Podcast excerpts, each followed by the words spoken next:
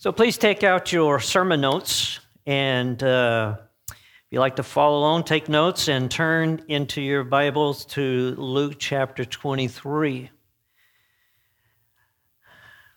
Now, we've been going through the book of Mark, and we have come to chapter 15, where Jesus is crucified in the story of Mark, that powerful book.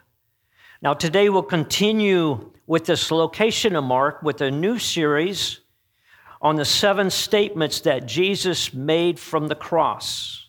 So, for the next seven Sundays, we will cover one of the seven statements spoken by Jesus from the cross.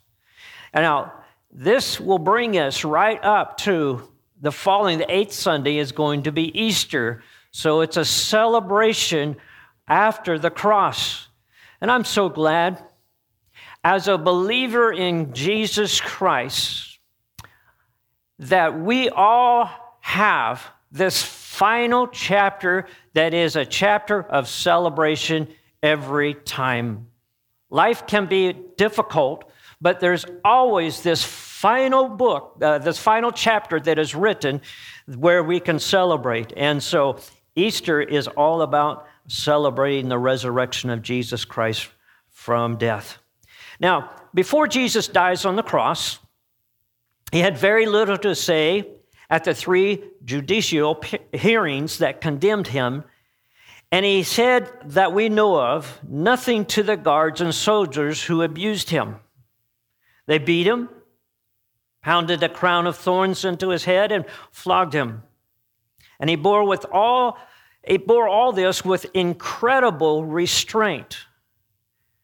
We don't find any cursing, threats, or any kind of hatred that projected from his lips. And Isaiah had predicted this 700 years before the cross of Christ that Jesus would submit himself as a lamb led to a slaughter. Number of prophecies from the Old Testament are fulfilled at the death and resurrection of Jesus Christ. Now, as we come to this moment to talk about the words that Jesus spoke from the cross, they're recorded in the four different Gospels. Now, the Gospels are Matthew, Mark, Luke, and John. Not all seven statements are covered in one book.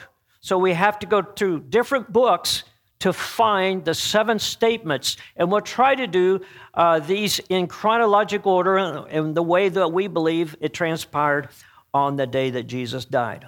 So that's why we're in the book of Luke.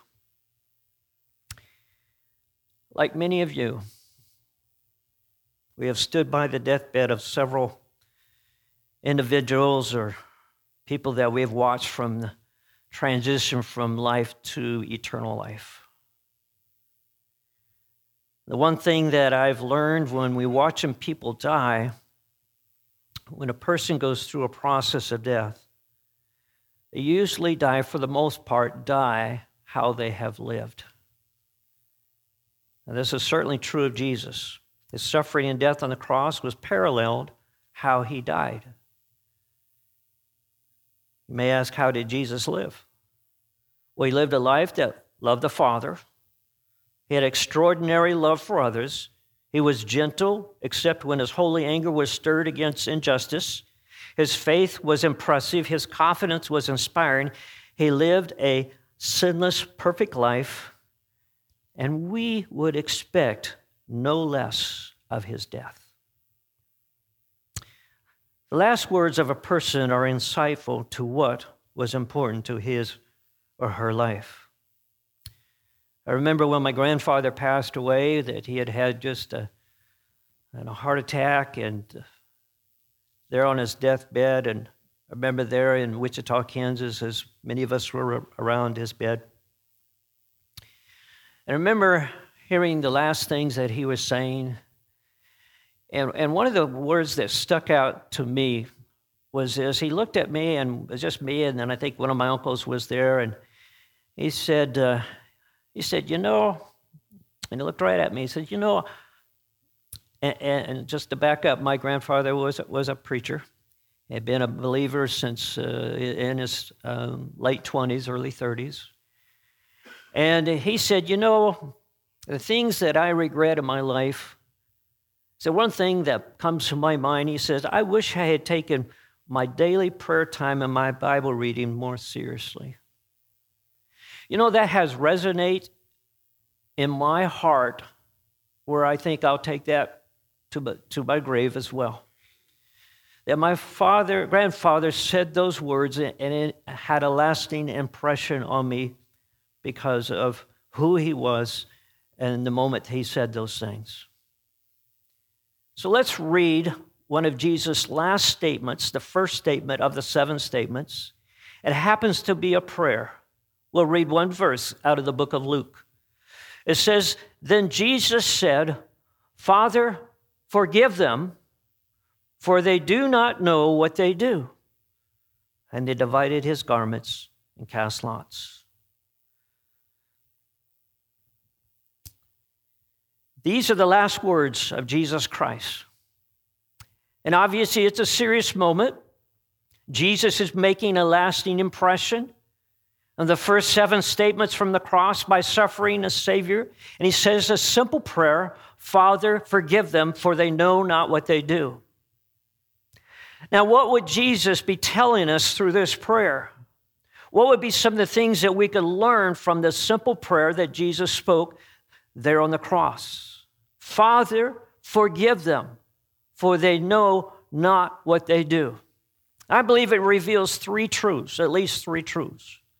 So, the first truth that as we think of this prayer, Jesus prays this prayer to his Father, his heavenly Father, God the Father, and it reveals, number one, that Father forgives those, that, that the Father forgives those who don't deserve forgiveness. Now, when Jesus prayed this, doesn't mean that those who nailed Jesus to the cross or those religious leaders who had plotted Jesus dead had complete forgiveness of all their sins and would join Jesus in heaven because of this prayer by Jesus. Don't mistake that. What Jesus is praying is a prayer of forgiveness about the specific sin that they were committing at that time. He asked that. When Peter, when he was saying in Acts chapter 3, later on, after the resurrection of Jesus Christ, it said, Now, brothers, I know that you acted in ignorance, as did also your rulers. He's talking to the Jews and ta- talking to Jewish leaders.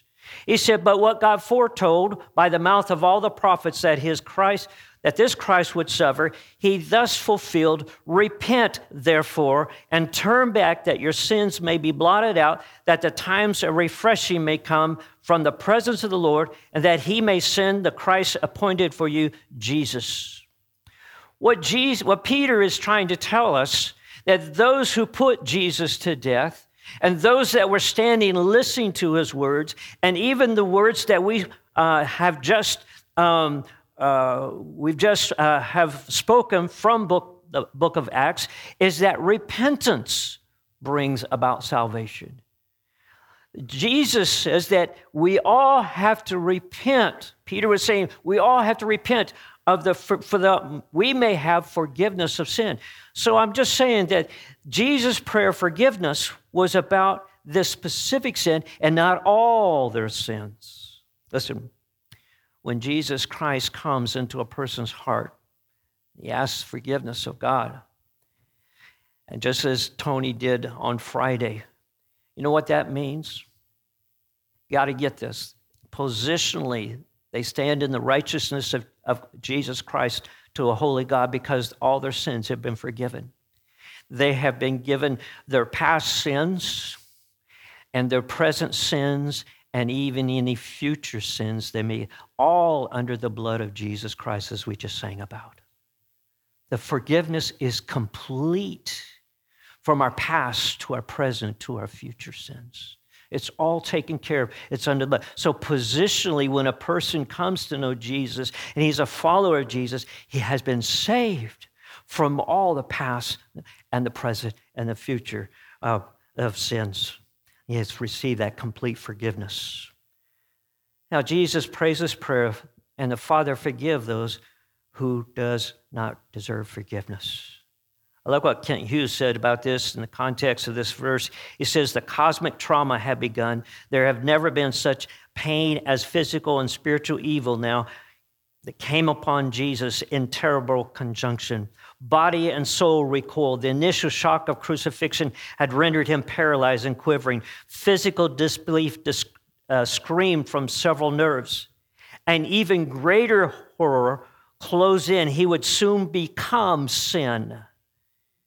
Here was a moment of grave injustice, the sickest and most twisted moment in all of human history as man put God to death. And we would expect that in a moment of such injustice, in a moment of such extreme suffering, a person would cry out for vengeance Father, strike them down. Father, don't hold them guiltless. But Jesus cries out in the midst of this darkness and suffering, he cries out, Father, forgive them, for they know not what they do. And we must ask ourselves, how could Jesus do that? And there's only one answer that fits here, my friend. Jesus said it in John chapter 3 to Nicodemus, a religious person. He said in verse 16, For God so loved the world. It's only love for you and I for this world that Jesus could cry out, Father, forgive them, for they know not what they do. Perhaps there's someone that has come to your mind that has hurt you deeply, and we struggle with forgiving them. We don't want to forgive them. We don't want to let them off the hook. We say they don't deserve forgiveness? And that may be true. But have you ever considered do we really deserve forgiveness from a holy God who we have offended? Who are we who have taken his precious name and perhaps have used it as a curse word? Have we considered that it was for our sins that Jesus suffered and died? It's the most amazing thing that every person in this room can come to God, no matter what we have done, wherever we've been, and we can ask forgiveness to a holy God, and He says, Yes, you're forgiven. Jesus prayed, Father, forgive those who don't deserve forgiveness as they really didn't know what they were doing. They didn't know the depth of who Jesus was. The soldiers were just following orders. The rulers had been deceived by their own uh, plans and schemes. And don't you think we should forgive those who don't deserve forgiveness? It could be that those who hurt us didn't know they were hurting you. It could be. There are times that that's true. But not all the time. It could be that those who hurt you, they didn't know this. But even if they did know, we should follow the steps of Jesus. Colossians chapter 3 and verse 13 says, Bearing with one another and forgiving one another. If anyone has a complaint against another, even as Christ forgave you, so you also must do. Let me give you a powerful story. It's about a, a lady named Corrie ten Boom. She had a sister named Betsy, and they had uh, been put in a concentration camp. And uh, she writes about this later after she was released. Betsy, her sister, dies in camp. But she writes this, and let me read you something here about what Corrie said this. She said, It was in a church in Munich that I saw him, a balding, heavy-set man in a gray overcoat, a brown felt hat clutched between his hands, and people were filing out of the uh, basement where I had just spoken. I'm moving along the rows of wooden chairs to the door at the rear. It was 1947, and I had come from Holland to defeated Germany with the message that God forgives. It was the truth. They needed most to hear in that bitter, bombed out land, and I gave them my favorite mental picture, maybe because this. Uh, because the sea is never far from the Hollander's mind, I like to think that there were that that's where sin, forgiven sin, were thrown. When we confess our sins, I said, God cast them into the deepest ocean, gone forever. The solemn face stared back at me, not quite daring to believe. There were never questions after a talk in Germany in 1947. People stood up in silence, and in silence they collected their wraps, and in silence they left the room. That's when I saw him working his way forward against the others. In one moment, I saw the overcoat and the brown hat, the next, the blue uniform, and a visored cap with its skull and crossbones.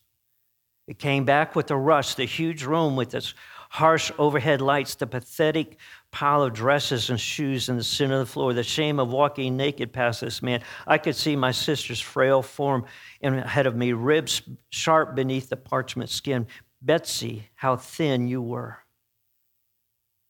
You see, Betsy and I had been arrested for concealing Jews in our home during the Nazi occupation of Holland. And this man had been a guard at the Ravensbrück concentration camp where we were sent. And now he was in front of me, a hand thrust out. A fine message, Fraulein. How good it is to know that, as you say, all our sins are at the bottom of the sea. And I had, who had spoken so glibly of forgiveness, fumbled in my pocketbook rather than take that hand. He would not remember me, of course. How could he remember one prisoner among those thousands of women? But I remembered him and the leather crop swinging from his belt. I was face to face with one of my captors, and my blood seemed to freeze. You mentioned Ravensbrück in your talk, he was saying. I was a guard there. He didn't remember me. Since that time, he went on. I have become a Christian. I know that God has forgiven me for the cruel things I did there, but I'd like to hear it from your lips as well, Fraulein. Against the hand came out. Will you forgive me? And I stood there, I whose sins had again and again to be forgiven and could not forgive. Betsy had died in that place. Could he erase her slow, terrible death simply for the asking? It could not have been many seconds that he stood there, hand held out to me, but it seemed as hours as I wrestled with the most difficult thing I had ever had to do. For I had to do it. I knew that. The message that God forgives has a prior condition that we forgive those who have injured us. If you do not forgive men in their trespasses, Jesus said, neither will your Father in heaven forgive your trespasses. I knew it only as a commandment of God, but as a daily experience since the end of the war. I had a home in Holland for victims of, of the Nazi brutality. Those who were able to forgive their former enemies were able to also return to the outside world and rebuild their lives no matter what the physical scars. And those who nursed their bitterness remain invalids. It was simple and as horrible as that. And I stood there with the coldness clutching my heart. But forgiveness is not an emotion. And I knew that too. Forgiveness is an act of the will. And the will can function regardless of the temperature of the heart. Help, I prayed silently. I can lift my hand. I can do that much. I prayed to the Lord, you supply the feeling. And so, mechanically, I thrust my hand into the one stretched out to me. And as I did, an incredible thing took place.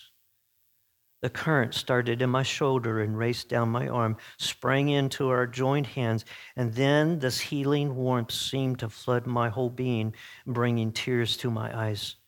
I forgive you, brother. I cried with all my heart.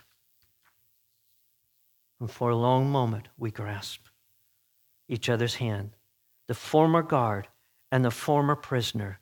I had never known God's love so intensely as I did at that moment. It's a very simple but difficult point. God forgives those who don't deserve forgiveness, and so should we.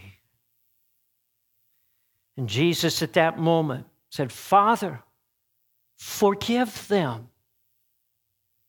Now, it is believed that in the Greek, and I don't know Greek, the only guy, Greek that I know is a guy named Taki.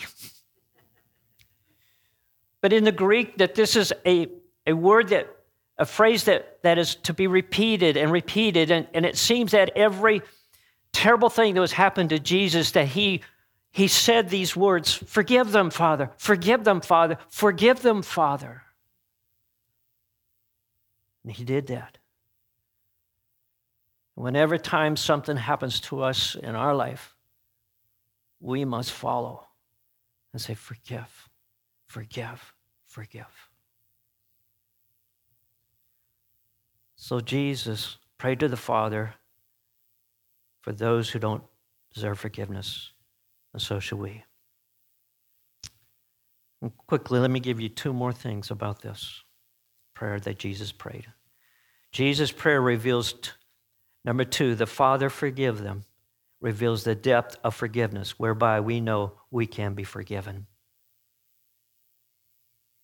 Philip Ryken says this. He says the Savior's word demonstrated his redemptive purpose in the dying on the cross.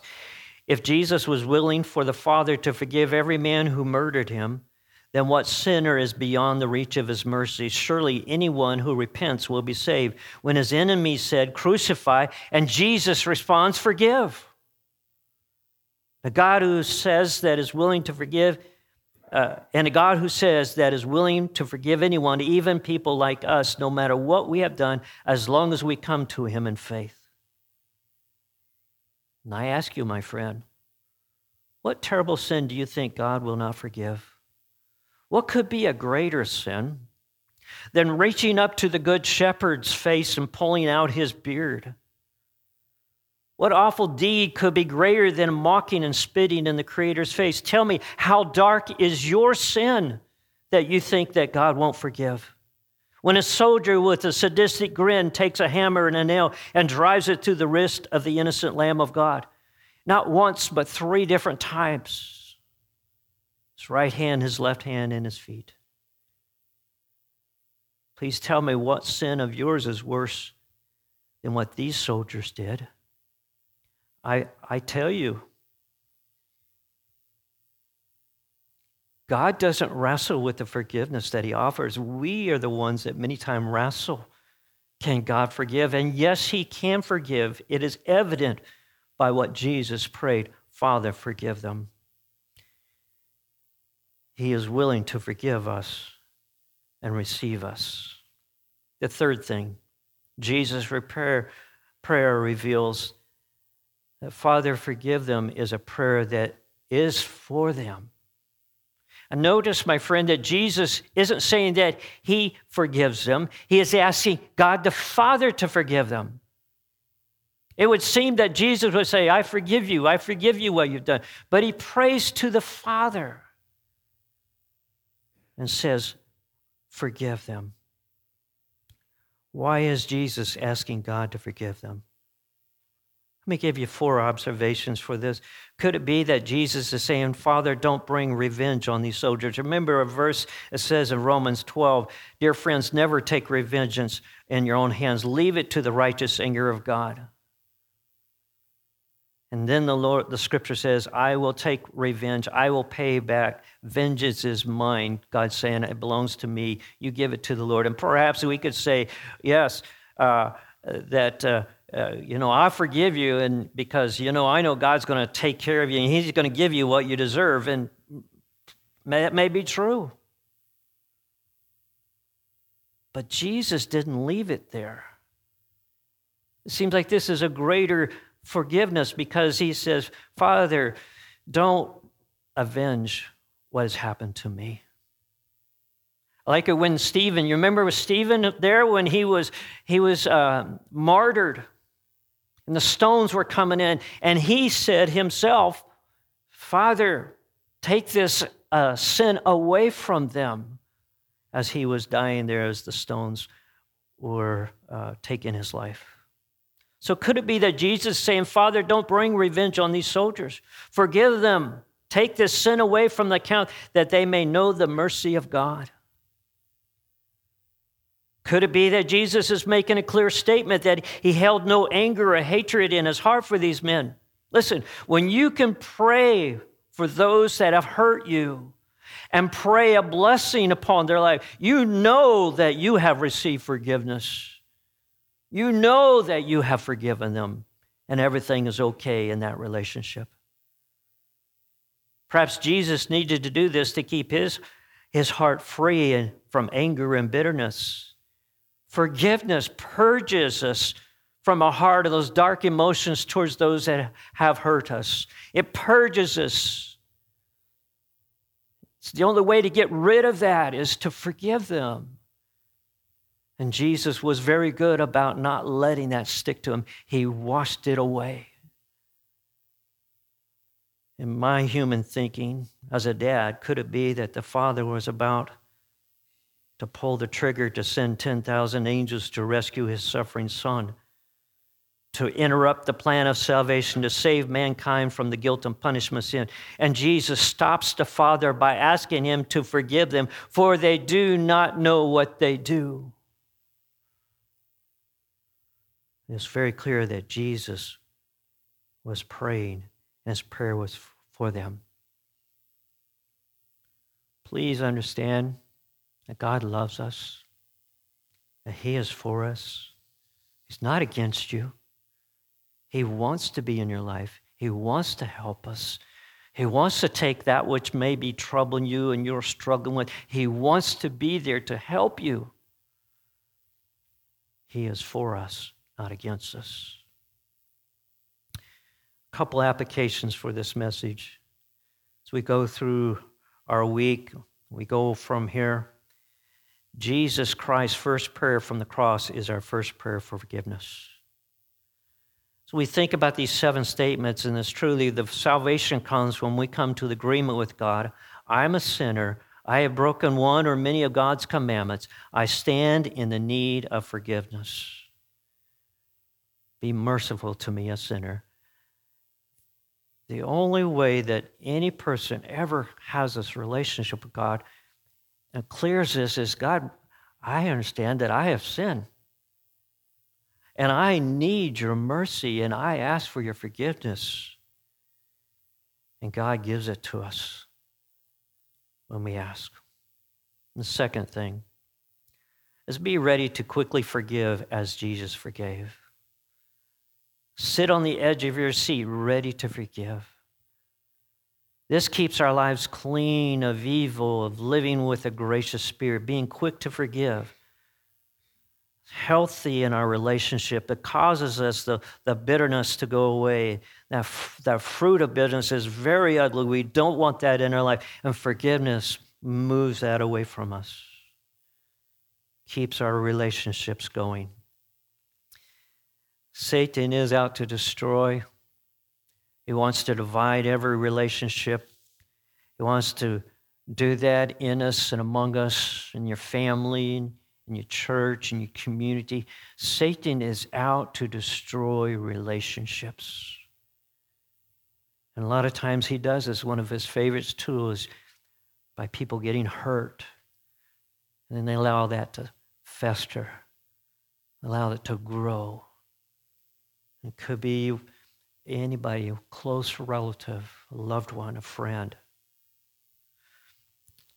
It's powerful when we come to this place of forgiveness and letting it go.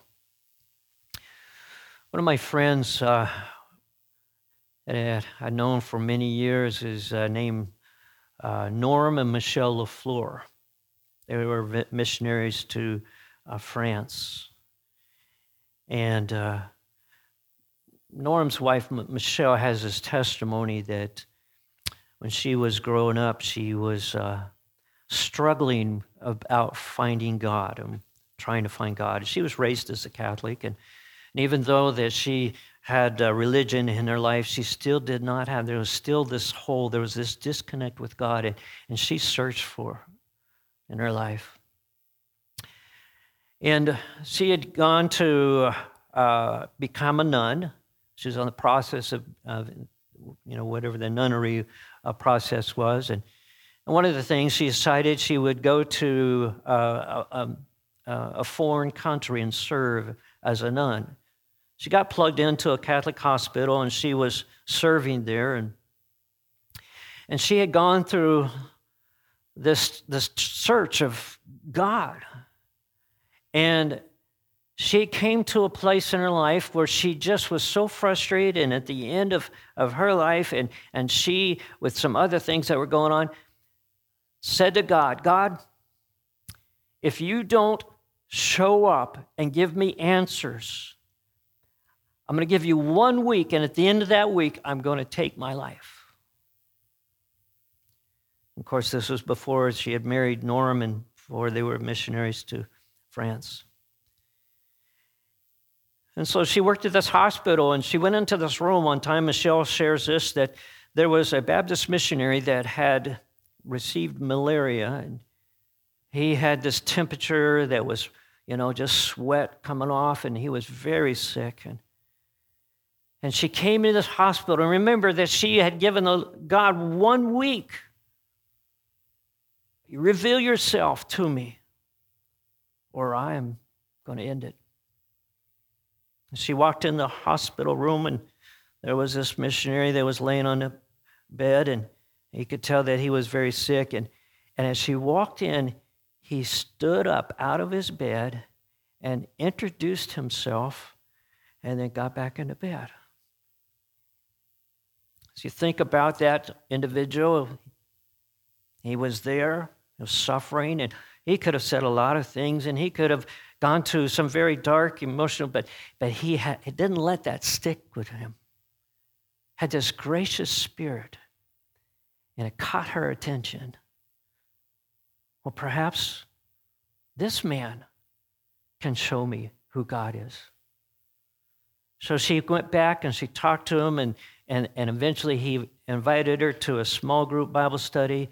She started attending, and he got well, was able to get out of the hospital. And through that small group Bible study, she came to know Jesus Christ. Now, here's what I'm saying is that we can go through life and we can allow the things that happen to us that can destroy us or cause us to be so negative and so, so dark in our responses. The thing that keeps us on the good level and the good playing and in the area where God can use us is this forgiveness. Because we all have difficult things that happen to us. It's not one among us that's, that, is, that is immune to difficult and, and hard times and, and people offending us and hurting us. And if you say, well, that hasn't happened to me, well, hang around me a while and I'll offend you, okay? I'll give you something to wrestle with. It's the way life is. It's the way family is. We live in a broken world. But what keeps us in a good spot where the glory and the, and the works of God can work through us is by this forgiveness tool. We don't let stuff stick to us. Forgive them, Father. Forgive it. The same thing we come to God. In our relationship, we have to ask Him, God, I messed up there. He says, Okay, it's all right, son. It's all right, daughter. You're forgiven. It's good. Everything's good between me and you. And we go on. Would you bow your heads in prayer? As we bow our heads in prayer, we open up our hearts to how God wants to speak to us today.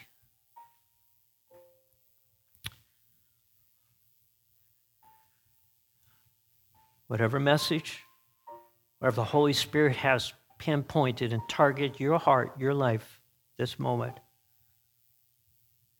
Would you just be open to that? Perhaps you're here today and you do not know Jesus.